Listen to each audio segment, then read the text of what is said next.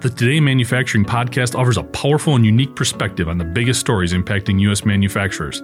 Anna Wells, David Manti, and Jeff Ranke apply their experience as editors of industry-leading brands Manufacturing dot net and Industrial Equipment News in providing in-depth analysis of the latest headlines. Their insight, along with a mix of humor and human interest, makes Today in Manufacturing a go-to source. Keep pace with supply chain challenges, electric vehicle developments, labor struggles, robotics, and more by listening, downloading, and subscribing to the Today in Manufacturing podcast.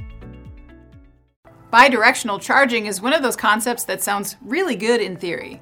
When your power goes out, an electric vehicle with a full battery could send power back to your home, eliminating the need to waste the contents of a full refrigerator. Up to this point, automakers have been dabbling with these capabilities, and while it isn't exactly mainstream just yet, Volkswagen just announced some developments towards this closed loop for homeowners and E V owners alike. Volkswagen has unveiled its vehicle-to-home function, which it says will be available on many models in its I D line of electric vehicles. According to the company, I D models with a seventy-seven net kilowatt-hour battery will be able to use the bidirectional charging function to store electricity at home. They say they will even be able to add this functionality to vehicles already out in the market after a software update. V W explains the process thusly.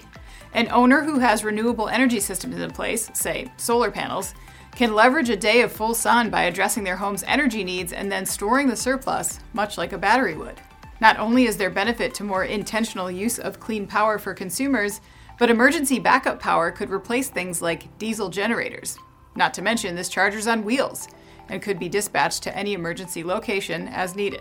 Based on average energy use, V W says the power the vehicle could supply back to a home addresses up to two days of need, all without depleting the battery below twenty percent, so you can still use it for what it's intended for. The U S government has also extolled the virtues of bidirectional charging, leveraging E Vs for the consumer's ability to curtail peak load use, which could mean less stress on the grid and lower energy costs for consumers.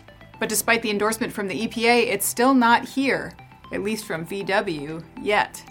The company is running a pilot program in Sweden where it's using vehicle-to-home to help back up a housing estate and plans to release the feature, for now, just in Europe.